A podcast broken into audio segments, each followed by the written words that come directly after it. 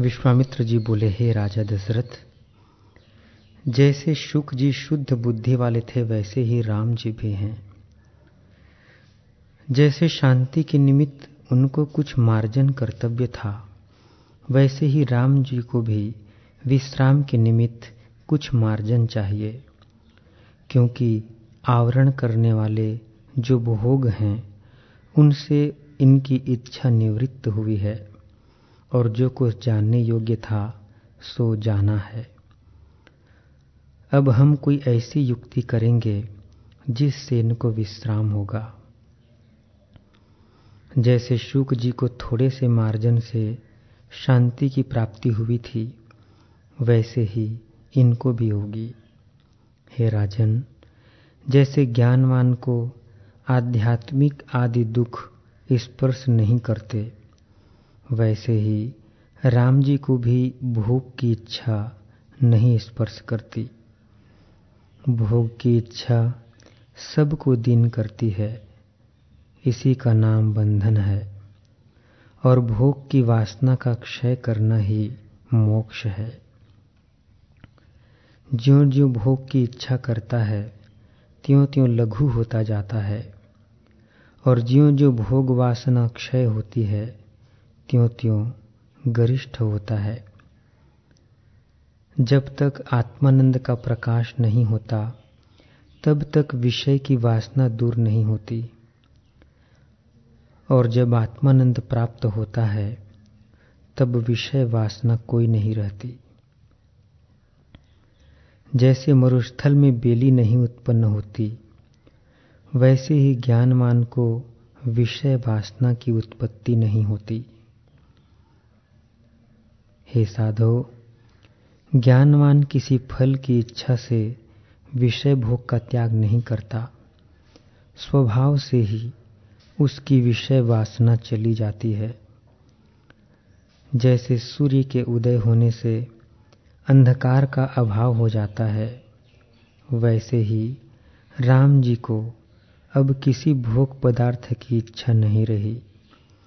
अब तो वे विदित वेद हुए हैं। अतः विश्राम की इच्छा रखते हैं।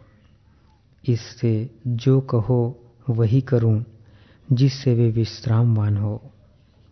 हे राजन, भगवान वशिष्ठ जी की युक्ति से ये शांत होंगे, और आगे से वही रघुवंश कुल के गुरु हैं। उनके उपदेश द्वारा आगे भी रघुवंशी ज्ञानवान हुए हैं।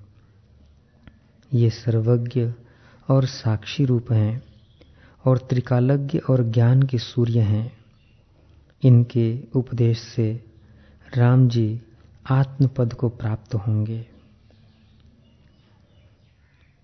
हे वशिष्ठ जी, जब हमारा तुम्हारा विरोध हुआ था और ब्रह्मा जी ने मंदराचल पर्वत पर, जो ऋषिश्वरों और अनेक वृक्षों से पूर्ण था, संसार वासना के नाश हमारे तुम्हारे विरोध की शांति और अन्य जीवों के कल्याण निमित्त जो उपदेश किया था, वह तुमको स्मरण है।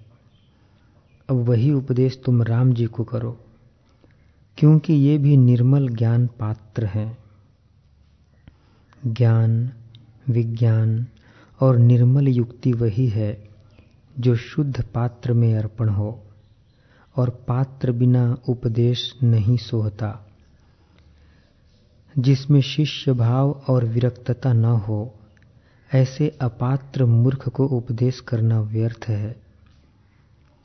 कदाचित विरक्त हो और शिष्य भावना नहीं तो भी उपदेश न करना चाहिए। दोनों से संपन्न को ही उपदेश करना चाहिए। पात्र बिना उपदेश व्यर्थ है। जैसे गौ का दूध महापवित्र है पर श्वान की त्वचा में डालिए तो अपवित्र हो जाता है। वैसे ही अपात्र को उपदेश करना व्यर्थ है। हे मुनिवर, जो शिष्य वैराग्य से संपन्न और उदार आत्मा है, वह तुम्हारे उपदेश के योग्य है, और तुम वितराग और भय क्रोध से रहित परम शांत रूप हो। इसलिए तुम्हारे उपदेश के पात्र राम जी हैं। इतना कहकर वाल्मीकि जी बोले, जब इस प्रकार विश्वामित्र ने कहा, तब नारद और व्यास आदि ने साधु साधु कहा।